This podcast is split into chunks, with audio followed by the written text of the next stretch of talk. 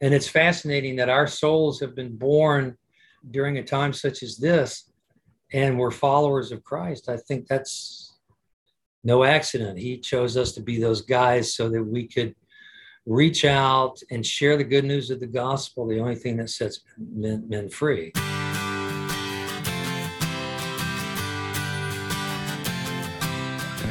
You are listening to the Christian Music Archive podcast, part of the New Release Today podcast network. I'm your host, Dave Maurer. Each week, I share stories about Christ, community, and music, chatting with musical guests who you will find listed on the pages of the Christian Music Archive. There are thousands of creative men and women who have helped shape the soundtrack of the Christian faith, and we get to hear their stories, learn about how Christ has made a difference in their life, and hopefully along the way, we'll learn how we can be a better part of our community. Welcome to the podcast today, friends. Like so many of my conversation, today's guest got started in music as a child singing with his family. From those humble beginnings, he went on to sell two and a half million records and has garnered 11 number one songs. Two Grammy Awards and seven Dove Awards point to the fact that Bruce Carroll is a talented musician. But what draws me most to Bruce is his heart and passion for Jesus. And I'm looking forward to sharing the story about how a decision to trust God changed his life. Now, Bruce has a passion for seeing the church get back to God's Word and the importance of learning how we can introduce people to Jesus. And we're going to jump right into that conversation with Bruce Carroll right after this. I want to tell you about the Rohingya people of South Asia. For 40 years, these people have faced discrimination, violence, and persecution, so much so that in 2018, lawmakers unanimously adopted a motion to recognize the Rohingya crisis as a genocide, describing it as crimes against humanity. This crisis has forced over a million Rohingya people to flee to other countries, and about 900,000 of them have fled to the coast of Bangladesh. According to Mercy Inc., 52% of these refugees are women and girls, now living in 34 different refugee camps. Cox's Bazar is the largest refugee settlement in the world, and it's located there in Bangladesh. It's a dense mesh of bamboo and tarp shelters, and fires are one of the big hazards that happen to these extremely vulnerable refugees. In fact, in March 2021, 10,000 homes burned down and at least 45,000 people were displaced. Mercy Inc. and its partners help the world's most vulnerable people in 13 countries, and that includes Rohingya refugees in Bangladesh. Mercy has been on the ground in Bangladesh for five years, bringing relief, hope, and the tangible love of Jesus. Would you like to be part of the essential ongoing work that is bringing hope to Rohingya refugees? please go to mercyinc.org to read about the work they are doing. The work Mercy Inc. is striving to bring long lasting change, both physically and spiritually. And I'd invite you to join the movement and bring hope to these generations.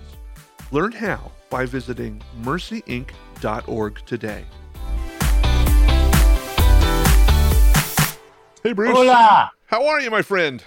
I'm doing well, my friend. Good. You look like you're at the beach no, that's actually Dead Sea. I think oh. I'll go ahead and I think I'll go ahead and just be real today. well, I don't I don't record video uh, for other anything else than just being able to see that I'm not boring you to death with my questions. cool, man. Awesome. So how are how are things going? You're in Nashville still, right? No, we're in uh, outside of Memphis. Oh, okay, okay. I don't know why I thought you were still in Nashville. Well, uh, I get to Nashville a lot. Uh, I get to uh, Franklin every Sunday because I'm helping a little church plant start. Uh, you know, I'm just trying to help them build a little worship program. Yeah. And uh, so I'm I'm going to do that through the end of June, and then I'm going to be helping a cowboy church outside of Memphis. Uh, yeah. So I so I do some of that church consultant team building thing. Yeah, yeah. Well, I, we'll probably talk a little bit about that because you know our music industry is really, really good at remembering the artists of yesteryear. I'm being facetious. yeah, I know. and so it's always good to to kind of catch up. Well, you know what's God's doing, and uh, and because God doesn't stop working just because people don't see you. right. That's that is absolutely true, bro. Yeah, I mean, if we're not dead, we're not done. And now, you know, I mean, we may have to pivot a little bit. Yeah. You know, I mean, I most of my artist friends, they're not doing what they used to do. Right. They're and they're certainly not doing it to the level that they that they did. And I dare say that a lot of those folks, yourself probably included, are doing stuff that's even richer than what you were doing 20, 30 years ago. Absolutely. And I'll tell you, that's a lot about perspective and God's sanctification and bringing us, you know, I mean, which is why I like to do the CCM Old Dudes uh, luncheon that we do every month. In fact, we got one next week. Oh, very cool. Yeah, we just sort of get together and talk about, you know, surviving that intact, you know, still in love with the Lord. Most of us are still married to the same wife. You know, I mean, that was a crazy time. It was exciting. It was a wonderful season. Uh, but it didn't last. And, yeah. you know, and that's okay. I mean, you know, like you said, God's assignments are ever changing and his mercies are new every morning. So we have to be ready to, to uh, pivot. I would love to be a fly on the wall of that group. I mean, there's some really cool, uh, great exchanges. Intentionally use that word. Ah, yeah, uh, we all continue to just walk on. Yeah, ah, yeah. Let me like try to get all of the titles to my album. We can work on that. Yeah. Well, my very first episode of this podcast was almost two years ago. It was with Bob Farrell.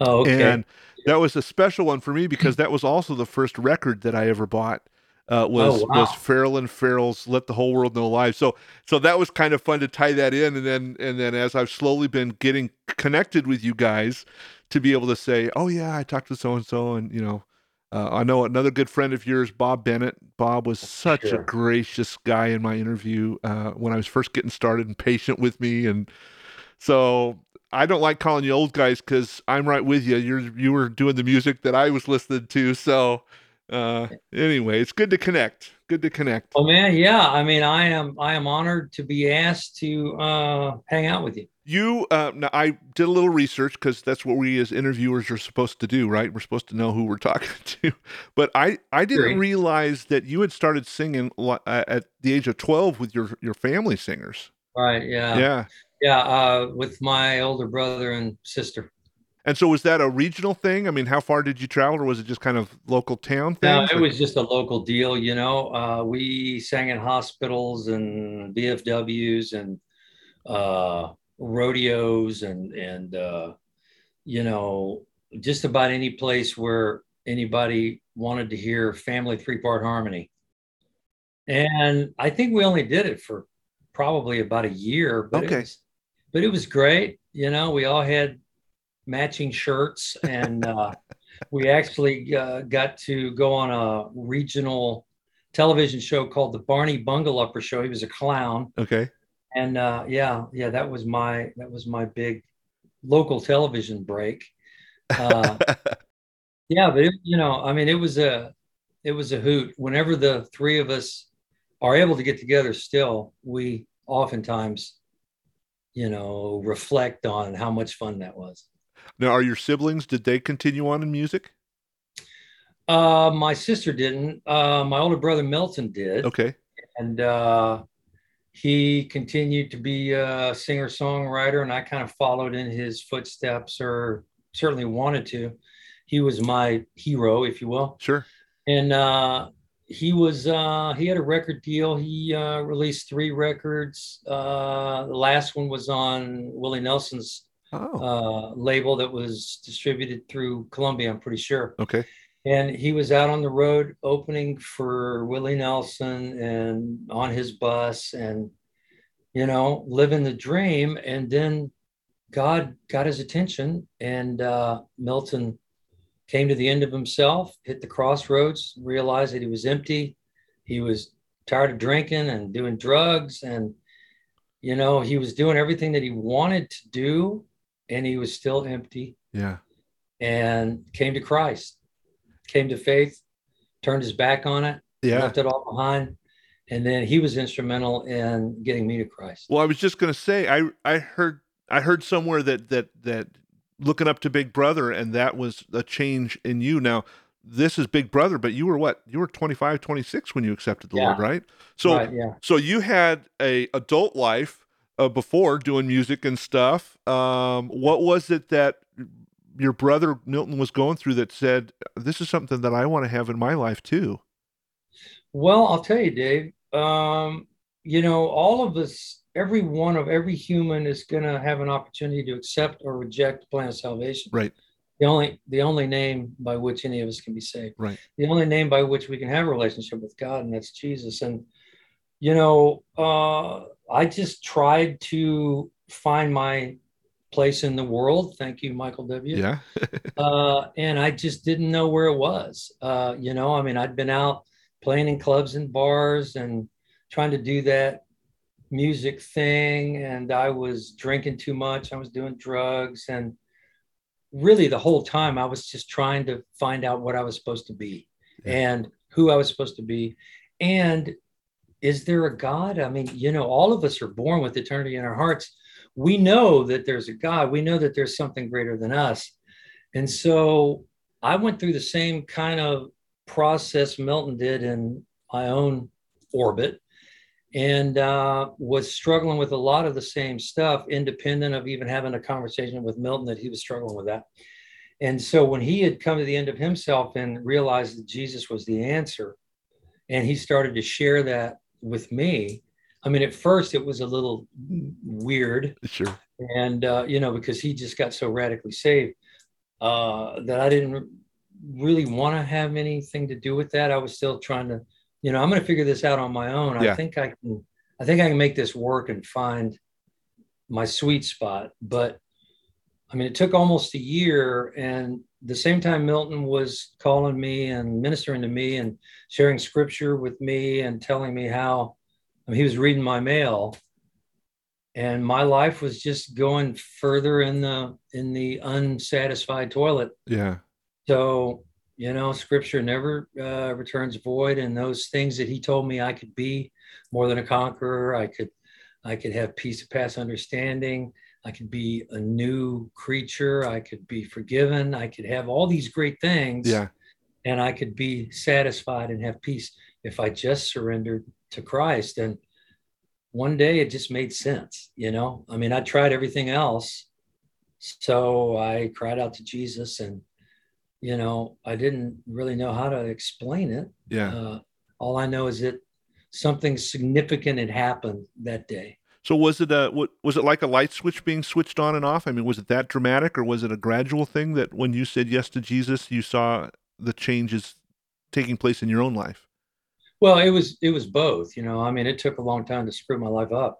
So it took a while for God to you know to, Untangle that mess. Right. Yeah. Yeah. Definitely needed some untangling. but yeah, I mean, just, you know, August 15th, 1979, when I took the step of faith and said, okay, Jesus, if you're real, I want you to come inside of me. And I don't understand any of this, Yeah. but I really need God. And I'm told that I can't have a relationship with God unless I know you. So can you please help me and give me the same peace that you've given my brother? I mean, that was a gigantic testimony because I knew him pretty well. And for almost a year, he was not the same guy. Hmm. And he had had a hold of something. He got a hold of something that I knew was real and authentic. Yeah. So, and that day, I I got a glimpse of that, and I knew something special had happened, and that's when I began my journey and started to just live a relationship with him on a daily basis. So as a 26 year old, and you started singing with your siblings, but I'm sure you'd been still doing music and and singing wherever you could find a place to sing, right? Well, I had been, uh, but I uh, I was I was drinking too much, and um, and I knew it, and it was really affecting my life. And I was um, I was also doing some illicit drugs. I was doing some cocaine, and uh, was kind of getting hooked on that, and and I knew it was wrong. I mean, I knew that it was something that I shouldn't be doing because it was hurting me, and it wasn't giving me clarity to figure out who I was supposed to be or where I was supposed to be. So I thought, I mean, I had the presence of mind to, to like stop gigging because I didn't want to be in those environments to mm. where I knew I would use. So, so I had enough wherewithal, thank God, uh, to where I just knew that I didn't need to be doing music for a while. Mm. So I, you know, of course, I didn't have hardly any money. I was working odd jobs, so I had to sell all my equipment. Sold my guitars. I didn't even have a guitar when I got saved. Wow. Uh, so I had been doing music and then I stopped. Okay. Because I didn't think that was that was working. Not that I wouldn't come back to it. I just didn't know when or or how. And interestingly enough, uh, it's a crazy story. My wife to be Nikki, she was a roller skating waitress at a restaurant in Denver called Lau Lau Zatos. Okay. And she was a believer. She got saved in 1970. She came to Christ in 1974 so she skated up to the table. Milton was witnessing to Billy, and Billy said, Well, Milton, you act like there's Christians everywhere. And he said, Well, there are. And so Nikki skates up, and Billy says, Excuse me, ma'am, are you a Christian? And she said, Well, yes, I am. Oh, wow. Unbelievable. So Milton said, Hey, you know what? I have a little brother who just came to Christ. He lives in Denver and he needs a church. He needs to be discipled badly. So, do you know a good church? And she said, Yeah, my church, uh, Hills Bible Church. So he said, Well, I'm going to tell him. And what is your name? And so he got her name, Nikki Barker. And no kidding. So Milton told me to start going to Foothills Bible Church. I actually called them and told them, you know, I mean, I was just so, so excited. You know, it was such a new thing. And I knew that I had a hold of something and I said, Hey, I just came to Christ, and my older brother tells me I need to be discipled. And they said, Fantastic. Well, we're going to send a couple of brothers out to your house. What's your address? So a couple of brothers started to come to my house and uh, study the scripture with me. And so I started to go to this church. And so one Sunday, I asked the pastor, I said, uh, Harry, do you know a girl named Nikki Barker? And he said, Yeah, she's right here. And so that's where I met Nikki. I didn't know I was going to marry her. Yeah. Uh, and she was, you know, she's beautiful. And I, it was love at first sight. I mean, I mean, it really was. Oh, wow. And then as I chased her for two and a half years, uh, I found out that, you know, she's very athletic, loves softball. She can throw a rope from center field to home plate. Wow and I I just I just fell in love with this girl. But in the process, like in the first six months of sort of dating, she first she had an old Kay guitar behind a chair, and I said, "Oh, an acoustic. Can I play this?" And she said, "Oh, do you know how to play?" And I said, "Yeah." So I played and I sang a James Taylor song or something, and she said, "Oh my gosh, God's going to do something amazing with you." Uh, I said, "Wow, well that's cool. What can God do with me?" Music wise? And she said, Well, you can do Christian music. I said, Christian music, is there such a thing? And she said, Well, yeah. Yeah. And so she's the one that introduced me to Love Song and Phil Keaggy and B.W. Thomas and and played me these records, Janie Grinds and yeah. Uh, you know, I was like my mind was blown, like yeah. wow. And so that so then I sort of, you know, connected the dots. Wow, so I can write Christian music so God maybe wants me to do that. And so that's kind of how it all started. If it hadn't been for her encouraging me and telling me that I could be a Christian musician and write Christian songs and go and edify and encourage the church. Yeah. You know, I wouldn't have done it. So not only did she help you in your spiritual growth, but she also because uh, you'd sold all your guitars, she also got right. you a guitar to play, and then she points you in this direction, and then, uh, so was something good is about to happen? Was that your first album? Yeah, so we had moved to Texas uh, by that time, and um, I was working for a packaging plant. I was a salesman, and um, and I had started writing songs uh, and singing them in some local area churches in the Conroe, Texas area. Okay, yeah, and started to get affirmed. You know, I mean, people would start to say, wow, those are some really good songs. You ought to make records. And so uh, I talked to a friend of mine who talked who uh, talked to this other guy who called me and he said, you know, Bruce, you should really think about moving to Nashville. And uh, so that's what we did. I, I, I, you know, like we prayed about it, and I had a, about 10 brand new original songs that I'd been playing in churches, and people seemed to love them. So we just loaded up the car. I quit my job in Conroe, and we got in our beat up Buick and moved to Nashville. Wow. And uh, I got a job as a welder, and then I would I, w- I would write in the afternoons. And uh, you know, God is the best in that work, and He put me in touch with some people that put me in touch with some people. Mhm. And eventually, I got a little publishing deal, and they financed a project that became something good is bound to happen. Okay. And then we shopped it all up and down Music Row. Everybody turned it down. I mean, they loved it, but they didn't know what to do with it because nobody was doing that kind of music at that time. Right. And so Lynn Keesecker moved from LA to Nashville. Uh, Terry Gibb had just been signed to New Canaan, kind of a country flavored Right. Label on a word, and she was going to cut a song that I wrote called Driving Nails. So she was playing my cassette around the office, and people were just loving it. Yeah. And so Lynn said, Yeah, Terry, you definitely need to cut that song, Driving Nails, but who is that guy singing? Said, well, that's my friend Bruce Carroll. And he said, I want to, I want to meet him. And so I went in, sat down with Lynn, and he said, bro, I've been wearing this cassette out. Would you like to be a word artist? wow. I said, yeah. So Word took that project, released it as it was, Mhm. and uh, that's how I got my record deal. So you said you had a publishing deal. Did you have other cuts covered by other people besides Terry? Not yet. Okay, so Terry Uh, was the Terry- first cut. Yeah, she was the first cut, and the publishing company only owned the songs that were on something good is bound to happen. Okay.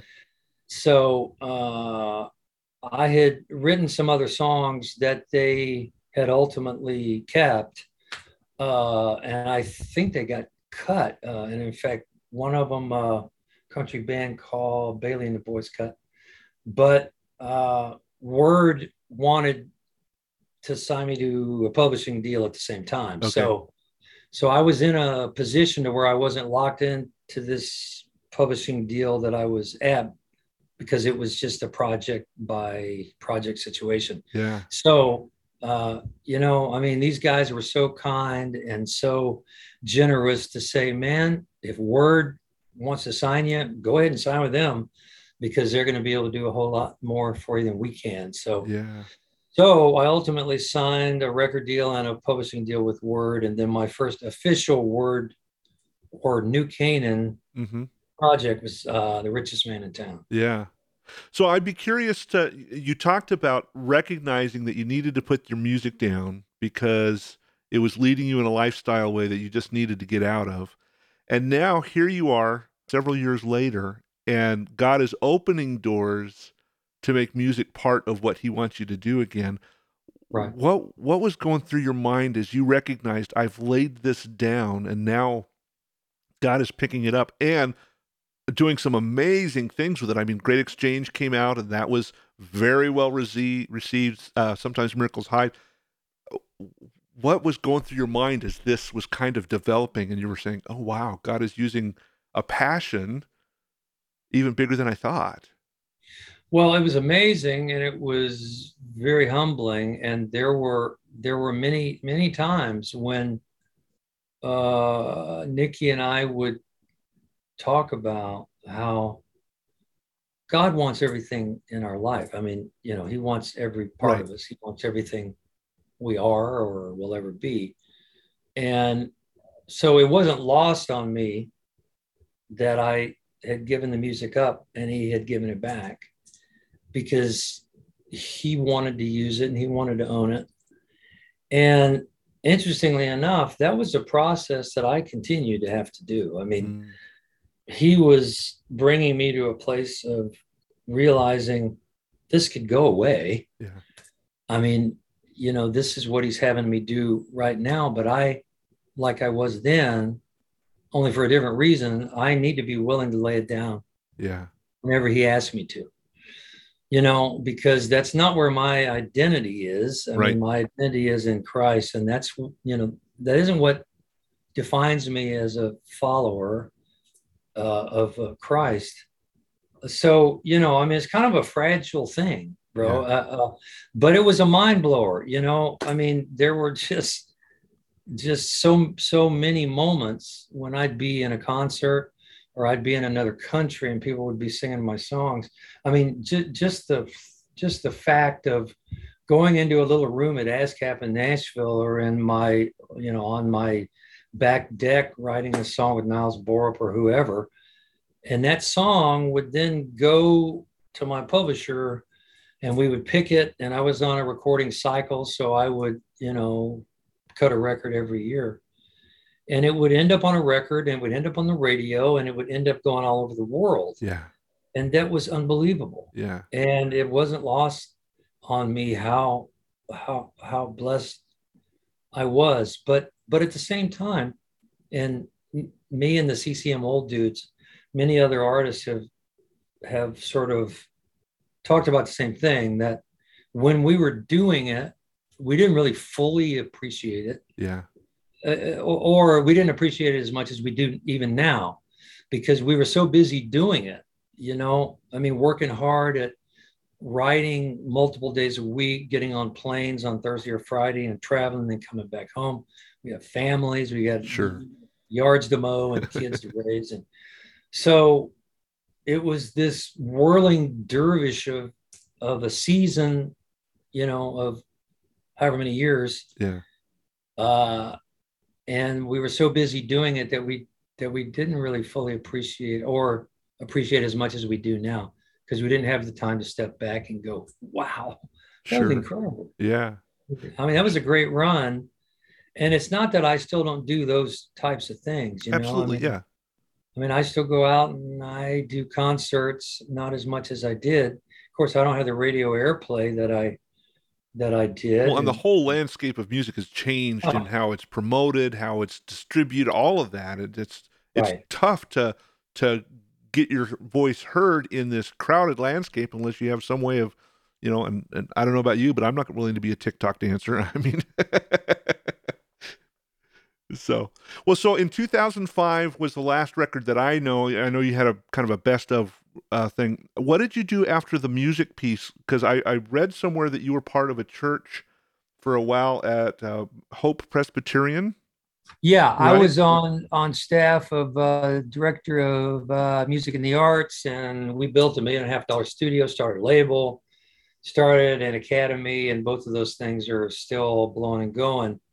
Uh, and I was there for 15 years, and um, that's what I love to do. I mean, I fell in love with building teams, training, equipping, and mentoring worship leaders, and building teams and bands, and uh, and so all that experience that I had in the recording years and putting bands together and touring prepared me for the local church to do the same thing, and uh, and it was fantastic.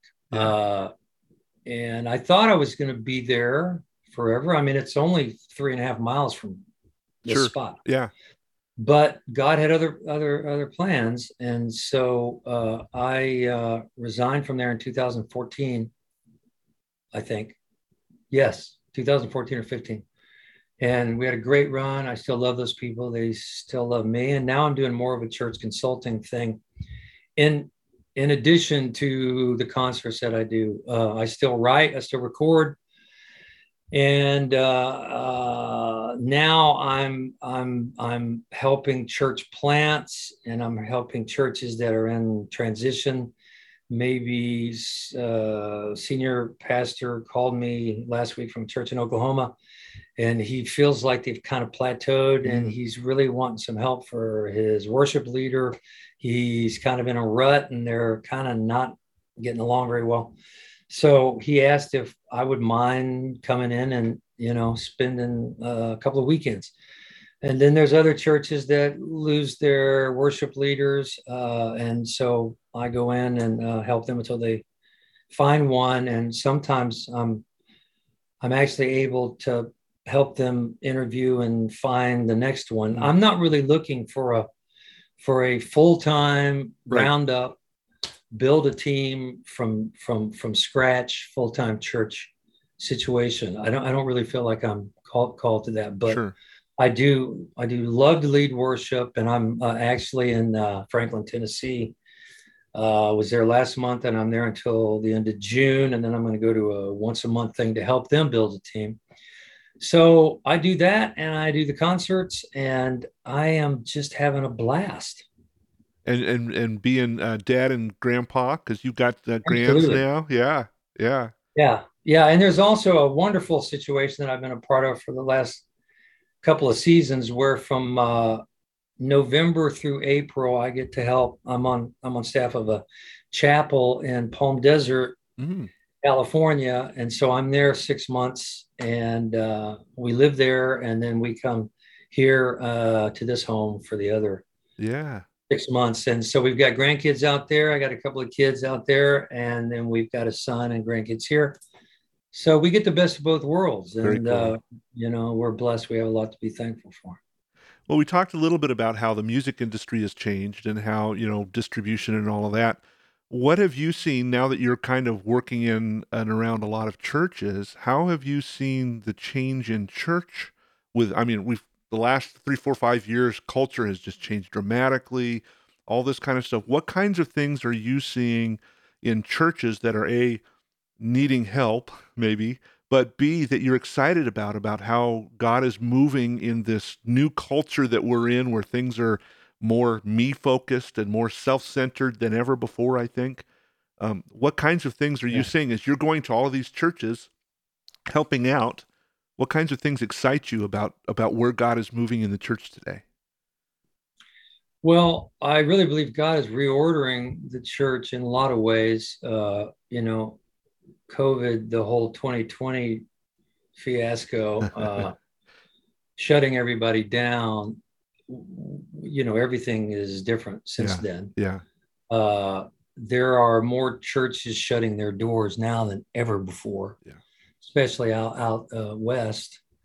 And um, I think I think uh, it really exposed. I think God used that to expose a lot of things that were wrong in the church, and things that needed to be fixed. Mhm. Uh, you know, mainly getting away from being focused on church growth and number of people in the seats and um, and the you know the comfort zone mentality. I mean, I've been in a lot of big churches that really didn't want us preach the whole counsel of God because yeah. some of scripture is kind of offending, yeah, and uh, they don't want to offend anybody. yeah, And I think I just I just get the sense, bro, if I'm to be candid, and uh, this might sound a little bit controversial, but I think uh, God has kind of slapped us around and woken us up to what's really important. And and I don't mean woke. yeah. I know what It's you like mean. a whole No, other that's that, that's like a, a whole different other podcast. I just think we are we are in in in the apostate stage. I think there is a falling away from church. There's a different Definitely. gospel out there that is not the true gospel, and um, and I don't know how far into the apostasy we are, but I know we're in it, and there are people that uh, are not willing to. Once you start from the pulpit not preaching some of the word because you don't want to offend somebody hmm that's a that's a terrible red flag. Yep. and i think that there's a whole lot of, of that going on. There's some theology that's whacked. It's not sound. It's not coming right out of the bible. There's just so many things that are that have been exposed as a result of what's happened over the last couple of years. But the good news is that god loves the church and he wants the church to work. Uh, I think the days of the mega church uh, is over.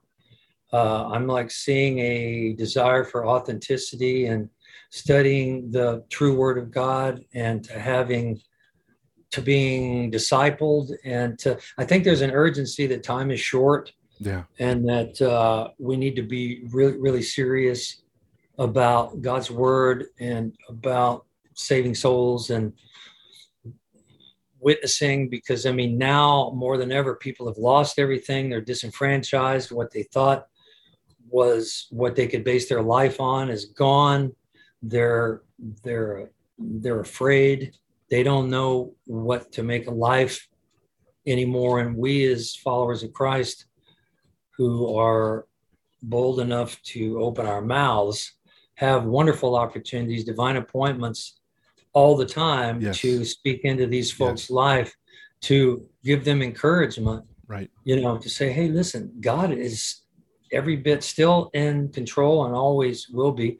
Do you know him? Would you like to have peace? Would you like to know where you're going? Would you like to not be unsettled by everything that's going on in the world? Right. You like to have confidence and joy? I know how you can get it. Yeah. And, you know, I mean, and it's fascinating that our souls have been born in this country during a time such as this, and we're followers of Christ. I think that's no accident. He chose us to be those guys so that we could reach out and share the good news of the gospel, the only thing that sets men, men free. Yeah. So, and I've won more more people to Christ in the last six months than I did in the previous few years. So, you know, and it's just a matter of opening my mouth in grocery stores or gas stations or restaurants or being being being quickened to I mean, man, I'm able to plant seeds every day. Sure. You know, yeah. even if I'm not the one to bring them home. Well, I've been excited about. So uh, I felt for a lot of years, and I think this might be part of the megachurch feel, but the the thing of uh, church is a country club. We we go there, you know, feed me, give me what I need, and I'm starting to see a lot of churches saying, no, the church is a locker room to get us prepared to go out and play the game.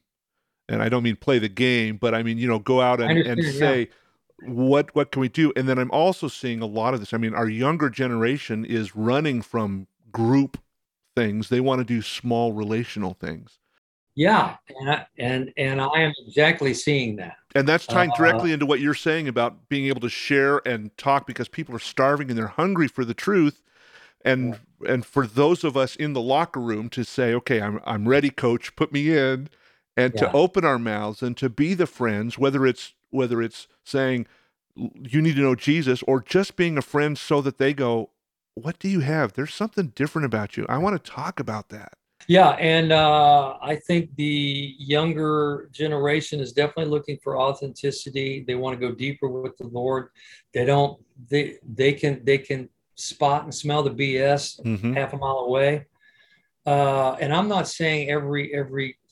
I'm not indicting every large church. I mean, one of my favorite preachers is Jack Hibbs, uh, Chino Hills, and his church is blowing and going. Sure. He's got four services Sunday, place is packed but he brings the whole counsel of God. And he is building infrastructure to where people are able to connect to get discipled and and have opportunities to make disciples themselves. Yeah. And you know there's like uh, you know like an like an intimacy. It isn't so many of the mega churches that i used to go to the it's it's personality driven. Yep yep we've got the performance element the preacher gets up, does his thing very, very eloquently, looks great, sounds great, and then says, Now go out and make a difference in the world and your center of influence, and we'll see you Wednesday night or Sunday. Uh, and I'm not going to teach on Revelation uh, because it's too controversial. You know, I mean, I see that going away. I see people that are really caring about discipling people yeah. Those are the people that God seems to have his hands on. And there's a there, there's a ton of smaller churches that I have an opportunity to go into and and uh, you know, people are hungry and there is no small thing with God. Right. Everything's a big thing to the Lord and so I'm just having a great time uh, not putting any sort of uh, prerequisite on how large the church is that I'm going to go in and sit in or sing in or yeah or or help. You know what I'm saying? It's a it, it, again. It gets back to that. Okay, God, where do you want me to be? And it might be yeah. in front of 10 people, it might be in front of 10,000 people, but where God wants you to be is the perfect place, no matter what the number. That's right, bro. And uh, yeah, I just, man, a day at a time. Uh, my wife has been through some serious health issues over the last two years, and uh, I've had the opportunity to really take care of her and do everything for her, and you know, vacuum and wash the clothes and make the beds and cook the meals and and uh, and it's been unbelievable. It's been incredible. What a blessing it has been for me. I've learned so much about myself, and plus I've been able to get back to her because she, for so many years, when I was on the road, she was home raising yeah. four kids, and yeah. and I've uh, learned that. I mean, we've all learned that life can turn on a dime. Uh, I do think we're in a, uh, you know, there's people that want to tear this country down. There's that's another podcast, you know, where we can talk about the deeply or the well-funded deep dark state of the enemy, what he's what he is trying to do, and the whole, you know, global one world economy and one one one God that everybody, sir, you know, I mean that whole thing. That I mean, that's happening in our in our lifetime and it's unbelievable and but, it's spelled out in the scripture that it's going to happen. Absolutely you know and so it's like uh, people are, are, shocked about all this. It's like well look at the book. The book tells us it's coming. That's right. And in fact all this has to happen before the next phase. Yeah. So i'm i'm in in most ways really encouraged because the word is living itself out yeah. Yeah. right before my eyes in my lifetime. So that's exciting. It definitely is. But, you know, but it's something that we have to navigate and, you know, we got to have discernment. We got to be wise. And we got to know scripture so that, you know, like the sons of Issachar, so that we know the times in which we live, so that we know how to navigate it in a glorifying way and to help those that are perishing without Jesus.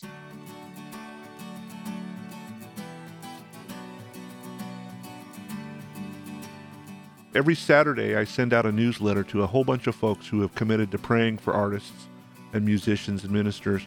Uh, you kind of alluded to this a little bit earlier, but maybe there's other things. How can we specifically be praying for you in the weeks and the months that are in front of us?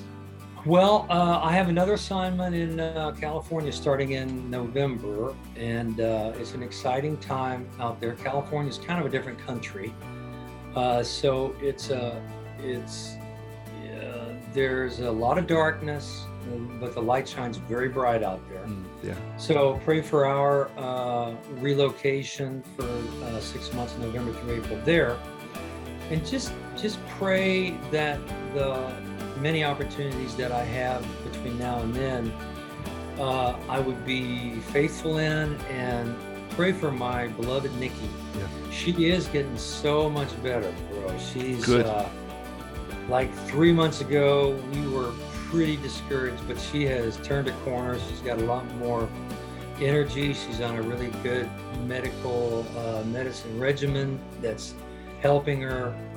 She's much more encouraged. She's got lupus and connected or mixed connective tissue disease. So pray for her because she's my right hand man and my co pilot, and her and I love to go out and minister together. Yes. And we want to continue to be able to do that. And she is such a blessing to so many people, and she needs to be out there. She needs to get her strength back and her quality of life back. And we are praying, believing that that's going to happen. And we're already seeing it happen. So if, if you guys can, uh, you know, pray her the rest of the way,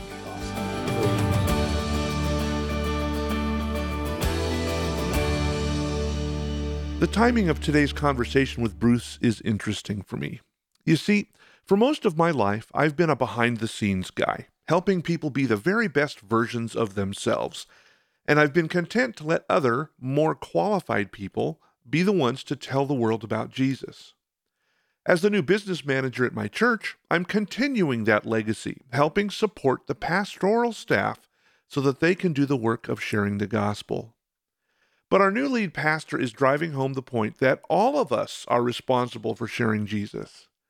In fact, we're commanded in the Bible several times to go and share the gospel, and none of those scriptures say to only tell others about Jesus if you feel like it.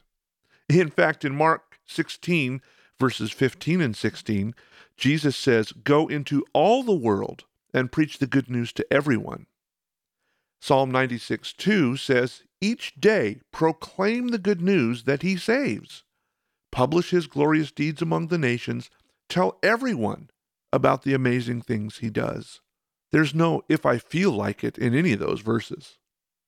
My pastor uses this illustration as well. If I were to get hit by a bus, I would immediately be in the presence of God for eternity. But there are people around me that when they die after that bus impact, they'll spend eternity separated from God. And how could anyone who cares for people be willing to just sit back and watch that happen? So today, I'm encouraging you, I'm even encouraging myself to figure out ways to get over our discomfort of sharing about Jesus. That might also mean putting myself in situations where I'm around people who don't know Jesus. I might need to join a civic group or a volunteer at a rescue mission. It might even mean spending time with that annoying coworker I can't stand. I'm not sure what that's going to look like for each of us, but I do know that the time is now. We can't just wait for somebody else to do the work. We need to get out there and share the difference Jesus makes in our own lives. We need to develop relationships that put us in contact with people who don't know Jesus. And there is no better time than right now to get started. Hey, thanks for joining me for this conversation today. As a regular listener to this podcast, would you be willing to give me a five star rating on your favorite podcast app? Or even better yet, write a short review. Those really help spread the word about the work that this podcast is doing. Next week, I'm going to be talking with John Chisholm. He's a Nashville songwriter and songwriter coach, and I invite you to join me for that conversation. But to close things out for this week, I want to remind you this fact God loves you. And you know what? He's crazy about you. It's time for another Mischievous Maurer's Miscellaneous Misquotes. I finally bought that limited edition thesaurus that I've always wanted. When I opened it up, every single page was blank. I can't find words to tell you how frustrated I am.